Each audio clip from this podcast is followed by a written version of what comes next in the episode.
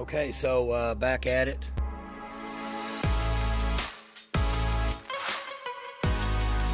We are back at it. Welcome back to another edition of the Pistols Firing Podcast. I am Carson Cunningham, joined as always by Colby Powell. Colby, we got Boise State tomorrow night, and I'm fired up. Uh, we do late game, eight o'clock. We're going to be uh, burning the midnight tequila with a little Oklahoma State football. yeah, it's it's going to be a late night, and uh, I got to be in Norman for the OU Nebraska game. Oh, early, early, early, early. So I'm gonna be I'm gonna be have a full full day tomorrow. So that's exciting. I I'm I love it when they don't play at the same time, so I get to watch both games in full. So eight o'clock kick in Boise under the lights on the Smurf turf. We'll, we will definitely break that down. We have a lot of other things to discuss as well. But first, let's hear from Chris's University Spirit, your one-stop cowboy shop. Be sure to shop at chrisuniversityspirit.com.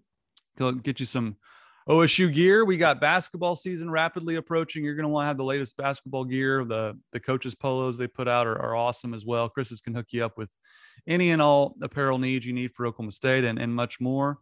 So be sure to shop at chrisuniversityspirit.com. Colby, before we get into Boise, I think it was an important week for Oklahoma State. Uh, you know, we had the video of John Smith uh, knocking down lockers with a hammer because they're building a new state of the art locker room for the wrestling program, amongst other upgrades you and I have discussed over the past few weeks. But Chad Weiberg, uh, OSU started to do this podcast, the Orange Power podcast, where Mike Gundy and Chad Weiberg spoke this week. And he talked a lot about realignment and just the stability it brings. And uh, he, he talked about Dr. Shrum and how great she was through this process, and really just the stability that these four programs coming into the Big 12 will provide. Just what were your thoughts on on all the things that, that Chad had to say? Yeah, I thought it was mostly uh, mostly generic, but there were a couple of things in there that I thought were good. He said that you know everybody throughout the entire process, especially the coaches, were all very very forward, very supportive, very much you know we're going to be here, we're going to make this work. And one thing he talked about that I totally agreed with was the worst part of the whole thing was when you were just in limbo, when you didn't know what was going to happen. I mean, there were three, four weeks where, because the first couple weeks after it happens, you're like, okay, Big 12 is going to die. Everybody's going to go elsewhere. We're going to Pac 12, Big 10, ACC, where are we going? And then you realize that's not happening. There were a couple of weeks in there, two or three weeks, where it's like, this could be really bad. We, we could end up with eight and that could be a big, big problem. Uh, so, you know, might not have been plan A, but getting these four schools into the Big 12, uh, certainly better than nothing. And the uncertainty of not knowing what was happening, I think, was driving everyone nuts. And that's something that Weiberg kind of talked about. It was nice to just know, okay, We've got something going forward. We don't know exactly what it is. We don't know exactly how great it'll be. We don't know exactly what the TV contracts will be, but we've got something solid in place moving forward. So, uh, yeah, I, I couldn't agree more. The uncertainty is what was driving everyone crazy. So it's nice to know at least what's happening, even if it wasn't your first choice. Yeah. And I, I can't imagine a more tumultuous beginning to a new role than what Chad Weiberg's had to deal with in, in the, within the first month. He finds out OU and Texas are leaving the conference. Then he's scrambling to figure out what the future of Oklahoma State's going to hold. That's a $20 million a year windfall that they would be losing with, with OU and Texas leaving the conference. It's just, I can't imagine the level of stress and uh, the amount of, you, you mentioned midnight oil, how much midnight oil he's been burning trying to figure out what's going to happen with Oklahoma State. But he is right. it does provide stability, at least in the short term. And you and I have talked a lot about, I don't think this is the way it's going to be for a long time, for the foreseeable future. It's just a good holdover.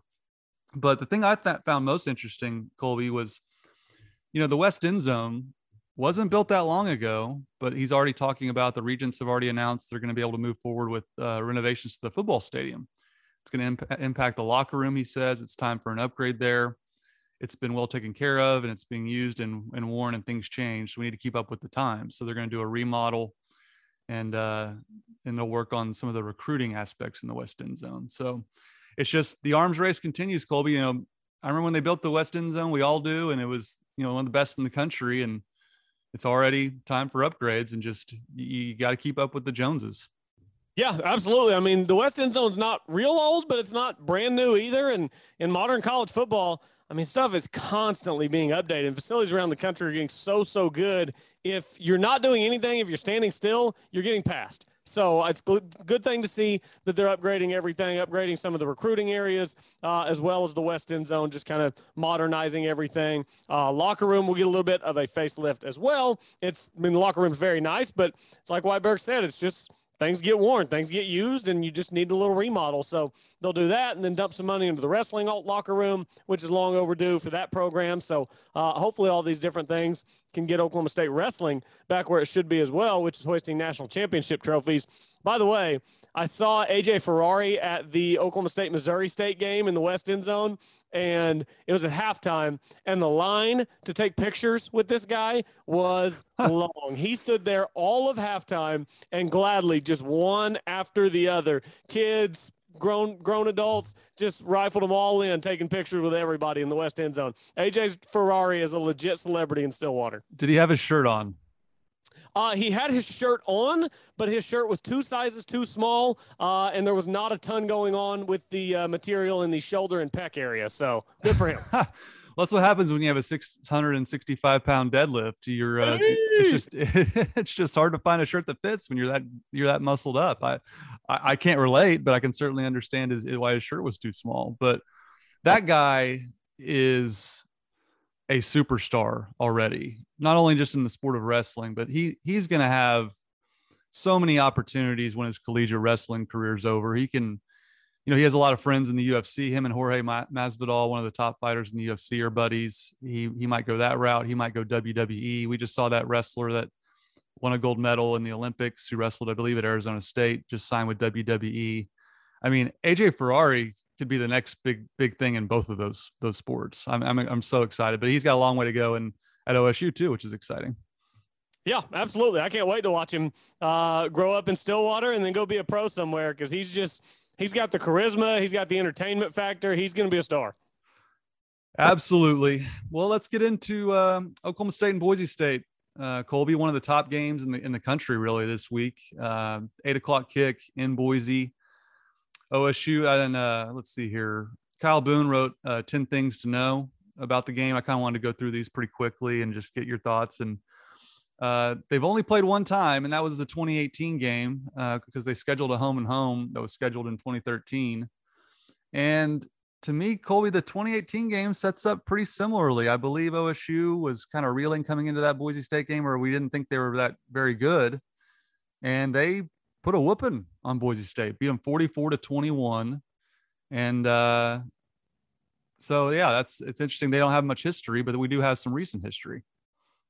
Yeah, absolutely. It was. Uh, I mean, I vaguely remember that game. It was a good day to be in Stillwater. It was a lot of fun for Oklahoma State.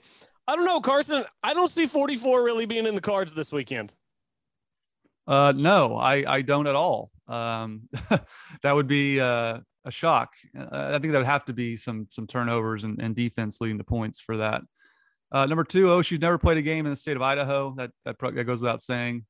Um, in the two non-conference games, OSU has not yet allowed a single point in the first quarter this season. Boise has scored 14 and 10 points in the first quarters of their games against UCF and UTEP, respectively. I think that's a huge, huge factor, Colby. Anytime you go on the road, you know, you just think back to the OU game, how quickly OU jumped on them in the first quarter. Uh, the defense didn't play well to start that game. The offense was going three and out things can can snowball in a night atmosphere, hostile environment. I really do think that first quarter will play large, and it has played large so far for Boise State and yeah, OSU.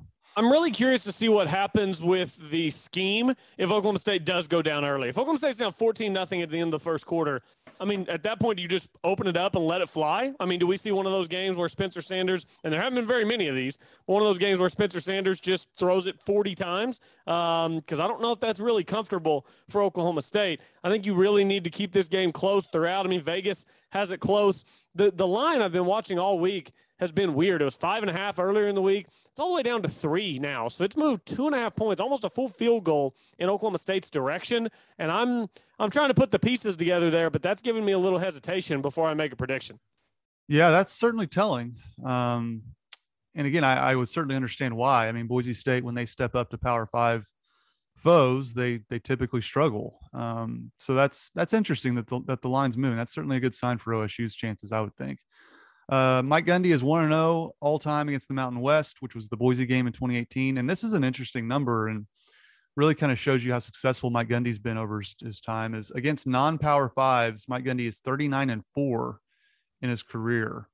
And he's 57 and 12 all time in all non conference games. Now, they haven't exactly played a murderer's row in non conference games, but that shows you that he's he's been pretty strong leading into uh, to conference play.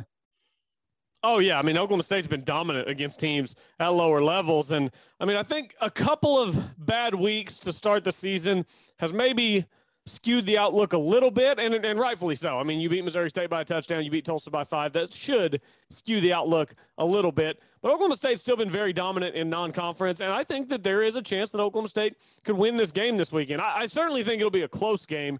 Uh, I mean, some some people were we were tagged in some tweets last night. Uh, I don't feel like the feeling amongst Oklahoma State fans is a very good one right now. I feel like it's pretty negative, but I don't see this game getting out of hand on either side. I think either way, we're in a situation where seven or eight minutes left in the fourth quarter, either team can win. Do you do you feel like this could get out of hand either way?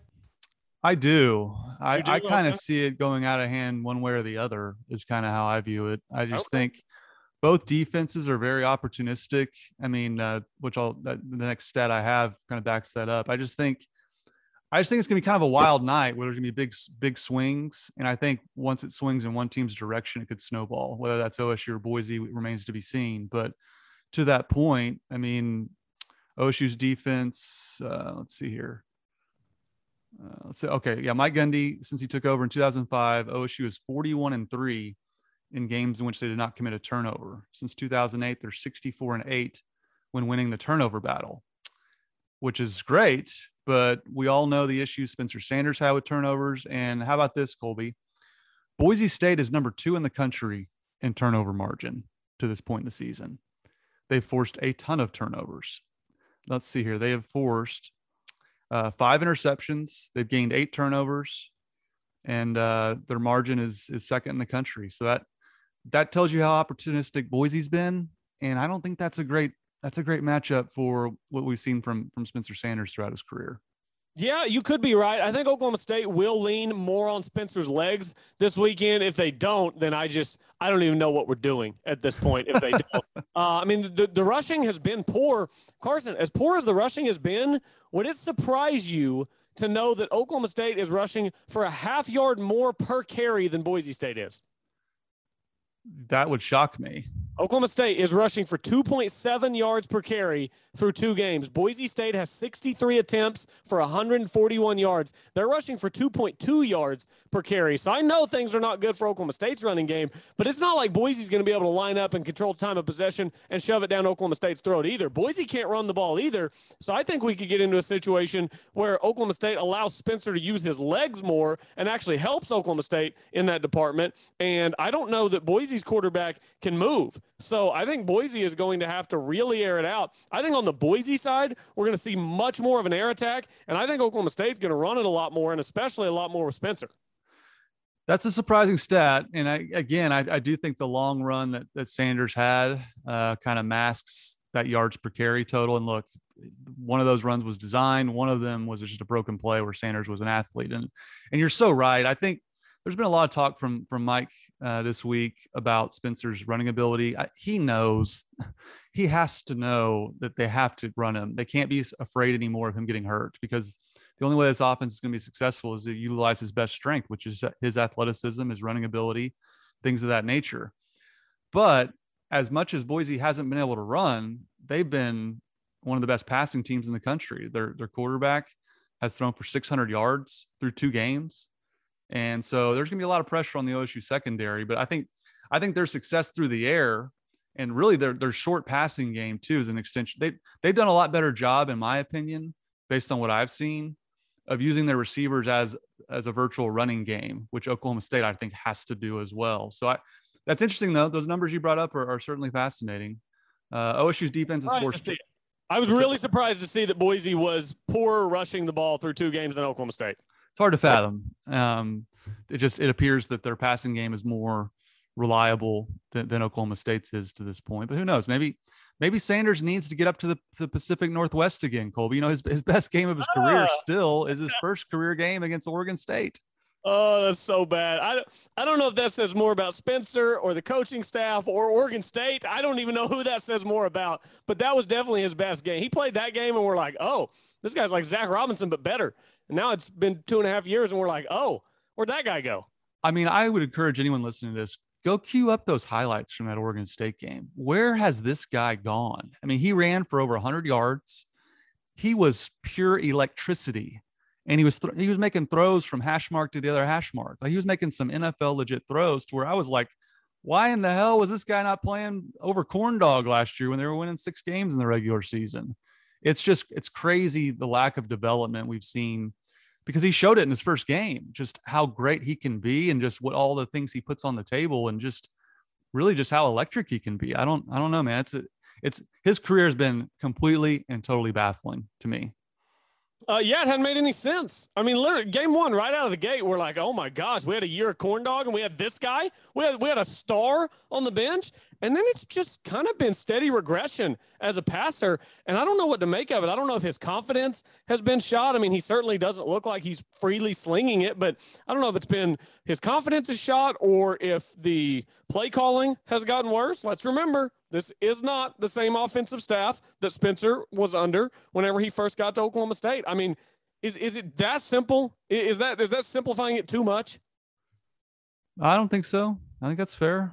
I mean, that's again, I, I think that's another big knock against this offensive coaching staff because Spencer has regressed as a passer. Um, and if he doesn't make a, a big bounce back this season, then I mean, when's it going to happen? If it doesn't happen this season, it's not going to happen, and they're going to have to move on because uh, this offense scoring these amounts of points against inferior opponents. That's not sustainable in Stillwater, a place that's been used to great offense for more than a decade. Yep. Totally. And this this team now has become, you know, led by its defense and they have held their opponents to a uh, below a 50% conversion rate on third downs in 13 straight games. I mean, Oklahoma State Colby is so good on third down. They led the country last year. They're picking up right where they left off. And this is a reason for optimism in this game is the, their ability to get off the field on third down because Boise is converting at just 34%, uh, 34.6% on the season. Well, OSU's defense on the season is allowing a conversion rate of just 32%. So those two things meet. It sure seems like they can they can find ways to, to slow down Boise's offense and get off the field and give the ball back to their offense. Yeah, I think so too. Oklahoma State uh, defensively will be able to hang in this game. And Oklahoma State has forced 12 turnovers in its last six games. That uh, that bodes well because that's how you beat a team on the road when you're an underdog. You force turnovers. Boise's turned it over one time in each of their first two games. It was an interception against UCF, and then they lost a fumble against. Uh, against whoever they put UTEP they played last week they lost a fumble so only one turnover in each game but if they are unable to run the ball then all of a sudden Oklahoma State could get in a position where the pass rushers could pin their ears back. And we know the guys on the back end can play. We trust Kolby Harvell-Peel, Trey Sterling, Jarrick Bernard-Converse. I'm starting to trust Christian Holmes a little bit. I think he's been good in the first couple games of the season. Last week he had a play in the back right corner of the end zone where he just hurt his arm and come off the field making a nice open field tackle. And then he comes back out with a hurt arm and he reaches up and deflects one in the back right corner of the end zone. So I'm starting to get more comfortable and confident in Christian Holmes and Tanner McCalister. The linebackers obviously are great. So I actually I don't hate the matchup for Oklahoma State because I think that a team that can't run the ball but can throw it kind of plays into Oklahoma State's strength with having such a good secondary. That's true. I, I really liked. I'm with you, man. I think Holmes has played really well so far this season. He had that that fade route you mentioned that he covered really well. The the diving pass breakup, like he dove over the guy in the midair was Yeah. was impressive. I mean, he's he's really played well. Um, so that, again, that's that's why you would be picking Oklahoma State in this game is their defense's ability to to lock people up, and then you just hope that the offense is able to you know do their thing and at least get some sort of offense. And I think one reason for optimism on that side is the play of Jaylen Warren. He's scored a rushing touchdown in each of his last three games. He has a knack for the end zone. That touchdown run he had was just crazy. That was, and I don't, I don't mean to use these this term lightly. I mean, I don't. He's not Barry Sanders, but that was Barry like the way he was able to stop on a dime, cut back the other way, and really see lanes that don't even exist and go untouched by fooling really like eight or nine defenders was was really impressive. And I think I think he's making a case to be to be RB one, Colby. Yeah, was it Marshall Scott on Pistols Firing that called him Scoring Warren? He uh, scored a touchdown against Tulsa, scored one against Missouri State. I guess he scored one in his last game with Utah State. So he just has a knack for finding the end zone. And I do think that it's not, you know, coming into the season, I very much thought after last year, okay, it's LD Brown, and then we'll see what happens behind him. I no longer feel that way through two games. I think it's very much LD Brown and Jaylen Warren are a one two punch. Uh, and then I think Dezmon Jackson and Dominic Richardson will both get carries um, as kind of change of pace. Just get somebody else out there. And if somebody stays hot, ride the hot hand. Last week, Dezmon Jackson and Dominic Warren combined for, uh, pardon me, on the season, Dezmon Jackson and Dominic Richardson have combined for 10 carries, whereas LD and Jaylen Warren have combined for 44. So it's clear those two guys rate higher on the depth chart for the coaching staff. But I wouldn't be surprised to see Dominic Richardson get a little more run moving forward. I thought he did some nice things on his few touches last week. I did too. I, I'm, I mean, they're the coaches watch practice. I understand those things. I just I've liked what I've seen from him so far, and I want to see him get more carries. And I I would be totally fine if he got a few of LD Browns. Frankly, I mean LD Brown has not played that well this season. I know the offensive line's a big part of that, but I just Dominic Richardson comes in, runs for 13 yard run, the longest of the season. We don't see him again. I just to me, there's been no flow at all in terms of the running back room. It's kind of just we'll throw this guy out there for this series, and regardless of what plays are called, we're just going to throw this guy out. Like they need to scheme who's in there and why, and and really utilize that. I think that's been a, an issue as well. Just the the personnel to me hasn't really matched some of the game plan, and that's that's been a big problem. Uh, let's see here. A win on Saturday would give OSU a 3 0 start for the fifth straight year and the 12th time under Mike Gundy. And, and OSU ranks 19th nationally this season with three and a half sacks per game. But Boise is tied for fifth fewest sacks allowed with only one in their two games they play. That that tells me, Colby, that they get the ball out quick. And again, I think there's gonna be a lot of pressure on the secondary to, to wrap up on, on some quick throws, certainly downfield as well. But uh, the OSU defense is is really getting after the quarterback. 19th nationally. That's an impressive stat. Yeah, it is. And that'll be uh, kind of strength on strength for Oklahoma State and Boise. And that's why I think it's so important to make Boise one dimensional because if you can keep them at that two yards of carry, then all of a sudden you know that they're going to be throwing and you can really pin your ears back and let some of these guys uh, come after the quarterback. Also, I mean, that's right up Jim Knowles' alley, isn't it? That's what Jim Knowles wants to do. He wants to bring five, he wants to bring six, he wants to bring seven sometimes on third down and make the quarterback uncomfortable. We've seen it be wildly successful in his time at Oklahoma State. You know, occasionally that's going to get you beat. The risk that you take whenever you bring that many guys. But Oklahoma State's had a lot more success than failures with that strategy since Jim Knowles got there. So you make them one dimensional, you make the quarterback uncomfortable, and then you try to force turnovers. Um, and I think Oklahoma State could do that. Again, Boise's only given up one sack in two games, but Oklahoma State has a pretty good pass rush. So I like their chances to uh, to get more than one sack. If I put the sack total, the team total for sacks for Oklahoma State at three and a half. Is that too big a number? What's a better number, three and a half or two and a half? Well, three and a half's their average, so I think it's a good number. Okay, three and a half. You taking the over or the under Saturday night? Um, I'm taking the under.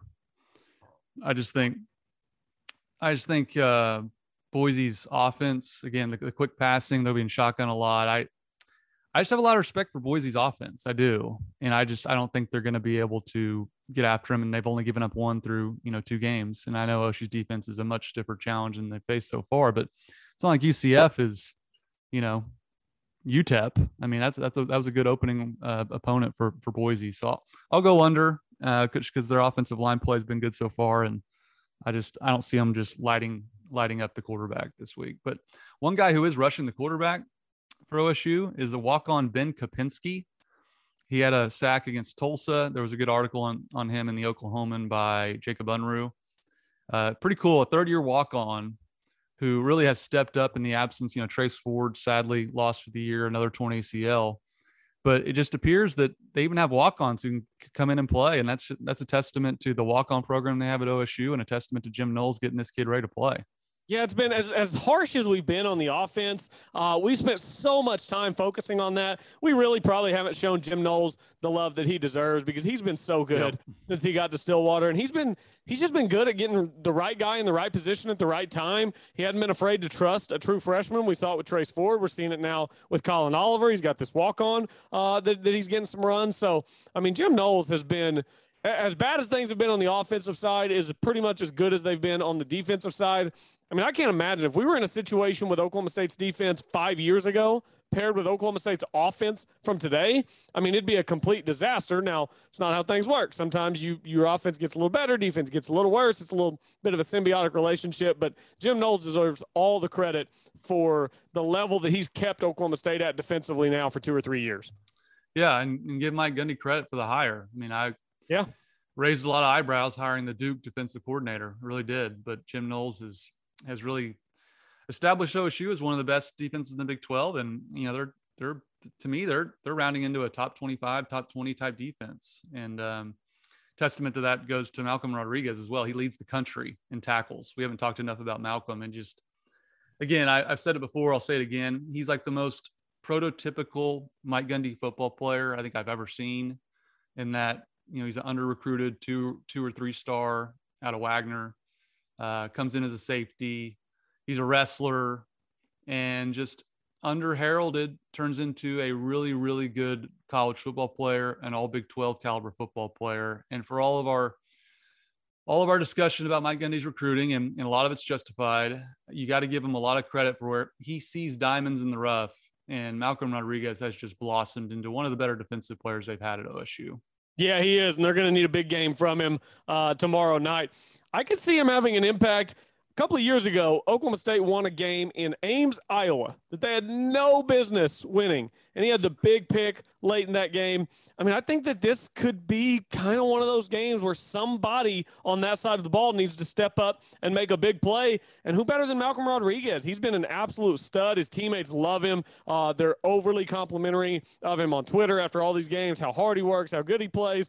And he's just got a little swagger to him. That wrestler from high school is still in there. I mean, he's still a wrestler at heart. We've seen it with the uh, the hip toss of the offensive lineman a couple of weeks ago. He's not afraid to pick somebody up off their feet and then spin them to the ground. And Malcolm Rodriguez is just a ton of fun to watch. So Oklahoma State needs him to have kind of a patented Malcolm Rodriguez game tomorrow. Could him and AJ Ferrari be like a tag team duo? Oh, that would be so much fun. Oh, that'd be, be so awesome. much fun. No, he he has to play well. I think he, he's certainly a guy you could circle and say this guy will, will create some havoc and, and create some turnovers uh, leading into this game. Uh, one more thing before we get to our picks, Colby. You know, Mike Gundy talk has talked so much in post games during the week, just about how young they are at receiver, and I I feel like I've heard him talk more about that than the fact they can't run the football, the fact their offensive line has struggled. Uh, to me, he's laying, in my opinion, way too much blame on the fact they're young at receiver. And they are. They've had some missed blocks, they've had some drops. I, I certainly understand all of those things. But their young receivers have, ba- have bailed out the offense this season on, on several of the touchdown plays. I mean, the list goes on and on. And so I'm a little tired of hearing about how young they are at receiver, Colby. I don't know how you feel about it. Yeah, it's almost like uh, don't look over here, look over here. It's kind of a distraction method because if we're focused on how young they are at receiver, then we're not focused on the fact that the offensive line's a complete disaster again. I, I think this is distraction tactics to keep everyone from talking about the offensive line and the problems that continue to persist up front. I mean, that's where everything starts offensively, and Oklahoma State has just been bad up front for a while now. And I don't think young receivers are why Oklahoma State's offense is struggling. Could could you have more experience at receiver? Yes. Do you need more from Brennan Presley? Yes. Would you like to have Tay Martin back out there? Yes. But Jaden Bray's played well. Bryson Green has played well. Uh, by the way, Carson, while it's on top of my head, I saw the replay that Caden Mc, I think it was Caden McFarland and you were talking about on Twitter last night. Bryson uh, Green, T- TJ Eckert, yeah, TJ Eckert, TJ Eckert. They're both from Tulsa. They all run together. Yeah. Um, Bryson Green did not catch the football, Carson. 100%. He did not catch the football, and they were so worried about whether his foot was in, they totally negated the fact that that ball bounced off the ground like it was a tennis ball on a serve from Serena. That was not a catch. Yeah, the folks in Tulsa are not happy about that. And I, I didn't notice it because I was so focused on the foot getting in bounds. But Rashaun Woods on the Sports Channel post game, I was listening. He he called it out right away. So he didn't catch that ball. That ball hit the ground, but nobody was paying attention to that because we were all looking at his foot. And he he was right. I hadn't seen the replay until uh, TJ posted it uh, yesterday. So that they got away with one there. They got away with one with the the Sanders fumble as well against Tulsa, which again I again that, that's what it took to beat Tulsa. And they got their first kick return touchdown since 2014, not counting the onside that they returned. So all of that went their way to sneak by Tulsa by five points, which leads me to it's t- it's time to make our predictions, Colby. Uh, what say you? Have you? We've had a lot. Of, we had all week to discuss it, all week to think about it. I know you've gone back and forth on it, but uh, how do you see this game playing out? And let's make a pick. Yeah, I've I've really struggled to make this pick. Uh, a lot of things are in play here. Oklahoma State, the line's moved almost a field goal Oklahoma State's way, which doesn't feel right, and it's got me second guessing everything. So Oklahoma State's a three point dog, over unders 57. So essentially, Vegas has the game Boise State 30, Oklahoma State 27. I see it a little lower scoring than that. Carson, for whatever reason, Oklahoma State has been pretty good on the road the last few years. Not as great at home, weirdly. I, I Make, make it make sense. I don't know what to make of it. Uh, Oklahoma State's been really good against non power five. And for whatever reason, when everything starts to go poorly for Oklahoma State, they win a game that you just feel like they shouldn't win. Boise State is going to become one dimensional. Oklahoma State is going to force a couple of turnovers. Spencer Sanders is going to run the ball more than 15 times, and Oklahoma State will win the game 26 to 23. That is my prediction. Whoa. Give me your reasoning for that. Uh, I think the defense will be able to make a couple of big plays. And I think Oklahoma State just, for whatever reason, they come out and they play better whenever everybody kind of doubts them. And right now, everybody is just totally off the bandwagon. But also, I am I am way too invested in lines moving in Vegas make it make sense that the lines moved almost a field goal Oklahoma State's way. There has got to be big time smart money coming in on Oklahoma State. Now, I understand that's to cover, that's not to win the game, but rarely do you see a line move two, two and a half, almost three points now in Oklahoma State's direction. So that is a big eye opener for me. And I just think we've made so much of how poor Oklahoma State is running the ball. Boise's even worse. Uh, I think Oklahoma State if they run Spencer more than 15 times and have many more designed runs for him, I think we can see a little better flow with the offense. And I just have a lot of faith in Jim Knowles' defense against a one dimensional offense that he'll be able to make the quarterback uncomfortable, force a couple of turnovers, uh, and Oklahoma State will pull out a close one. If if I'm wrong, then I will bail on the idea that this team will uh, will continue to play better with their backs against the wall, and I'll probably pick them to lose to Kansas State next week. But for whatever reason, after going back and forth all week, I've got 26 23 Oklahoma State. What the line open at? I thought it opened at like four. Five and a half is what I is what five I and a half. On Monday, I had it at five and a half. Yep. Okay. Well, that's certainly interesting, and I, I think you make a great case because as I was trying to pick this game, clearly I've been leaning Boise the whole time, right? And I, I totally get the same vibes that I had in 2018 when I picked OSU to lose by two touchdowns to Boise, and they ended up curb stomping Boise with with cornball at quarterback.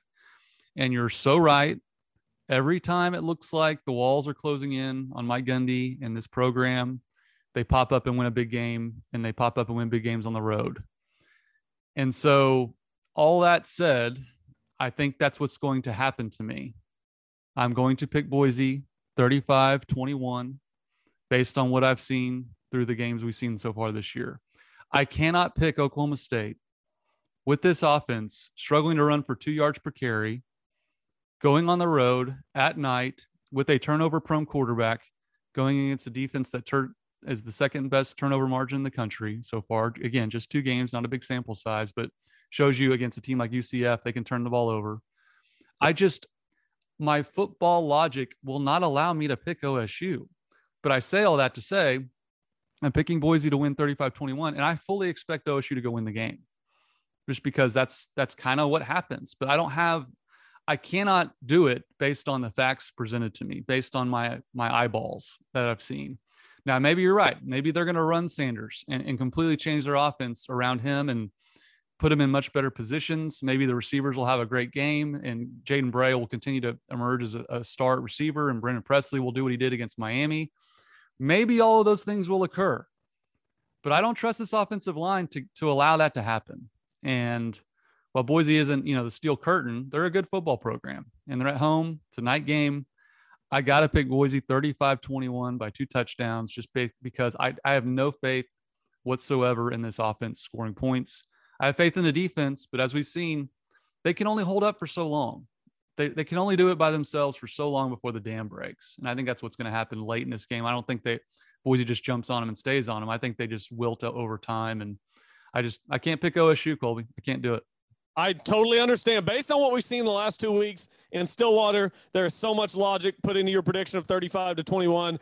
I uh, I do feel like and I don't know that we're necessarily doing this. I think that we both respect the program that Boise is, but you know, I, I, do think that some of the people I'm seeing on Twitter and stuff are making it out like we're headed to Tuscaloosa this week to play Alabama. Yeah, Boise's a, a, a, step up from Tulsa, just like Tulsa was a step up from Missouri State. But this is still a team that is on fairly level ground with Oklahoma State. I mean, either of these teams could win 35 21, and it wouldn't surprise me. I think it will be a close game the entire way. I don't think we'll ever see a team lead by more than uh, 10, maybe 14 points. I think it'll be close most of the way, and it'll be a game played in the 20s. But I could very well be wrong. Oklahoma State could come out and make a lot of the same mistakes that they've been making. But I, for whatever reason, have faith that uh, this staff will do something differently than what they've done the first two games. And maybe I shouldn't put my faith in this offensive staff, but I feel like it's going to look different this Saturday uh, in terms of scheme running the ball, especially with Spencer Sanders, who, by the way, I don't know if people realize this, Oklahoma State's leading rusher on the season, Spencer Sanders. More rushing yards than LD, more than Jaylen Warren, more than anybody else. Spencer Sanders in one game, leading rusher on the team with 62 yards. LD has 56 yards on 24 carries, and Jaylen Warren has 46 yards on 20 carries, 2.3 a carry for both of those guys. So Spencer has to carry it at least 15 times, I think, and probably eight or nine of those need to be designed. And they haven't even really asked him to run, and he leads the team in rushing. Isn't that amazing? Yeah, wild, absolutely wild. No, it's a it's a huge game for Kasey Dunn. Make no mistake, they have to do things differently. Um, this is a this is a massive game for Kasey Dunn, and I'm I'm ready to see some improvement. I'm ready to see some imagination. If they're handing the ball up up the gut twice and then throwing a fade route, well then the game's going to play out kind of how I expected. But I fully expect them to, to throw the kitchen sink, a la the, the Baylor and Miami games. Hopefully that's the offense we see. And look, I, I hope I'm wrong. I don't want to do a podcast where OSU gets beat every week and you know struggles to beat Tulsa. That's that's not my idea of a good time. So I hope I'm wrong. And uh, Colby, I hope you enjoy the game, man. It's going to be interesting. Uh, uniform preview. What you got? Oh yeah, yeah, yeah. Uniforms. Well, we know what Boise's wearing. They're wearing all blue, and it's kind of more of a, a baby blue uh, than it is the uh, traditional Smurf turf blue. And one of our one of my followers, Daniel Dennis, suggested that they do a color rush matchup. Like OSU should go like all orange or all black. Oh God, against, against, the all blue, which I think would look sweet. I don't know if you can go orange because Boise's field is blue and orange. That might be like too much of the same color. Like an inter squad scrimmage almost. Uh, but I wouldn't mind seeing the all black or I guess I guess the all whites is probably what they're going to wear, and that's my prediction. Justin Southwell tweeted out the the all whites with the uh, icy white Big Pete. That's my prediction. They go all white with that. I already had it penciled in. I'm going all white, Carson. I think that playing on the Smurf turf, especially with Boise State going with the all blue, I think you want to go the exact opposite they're trying to blend in as much as possible. I think you want to stand out as much as possible. Uh, make sure that Spencer knows exactly who's running the field and exactly who he needs to throw the ball to. So I think they're going to try to make themselves stand out as much as they can on that blue turf. I fully expect white on white on white with white shoes, just a complete white out for Oklahoma State. So uh, it wouldn't shock me if we're wrong and they throw an orange helmet or orange pants in there and do the other two white. But I think all white uh, is what it'll end up. And that an all white against all blue jersey matchup would be pretty sweet. That would be awesome. I hope they do it. It's going to be fun. Eight o'clock kick in Boise. Colby, we will get with you uh, next week and we'll have to discuss what occurs on the Smurf turf, man. I'm looking forward to it. Me too. I hope I'm right. Go Pokes.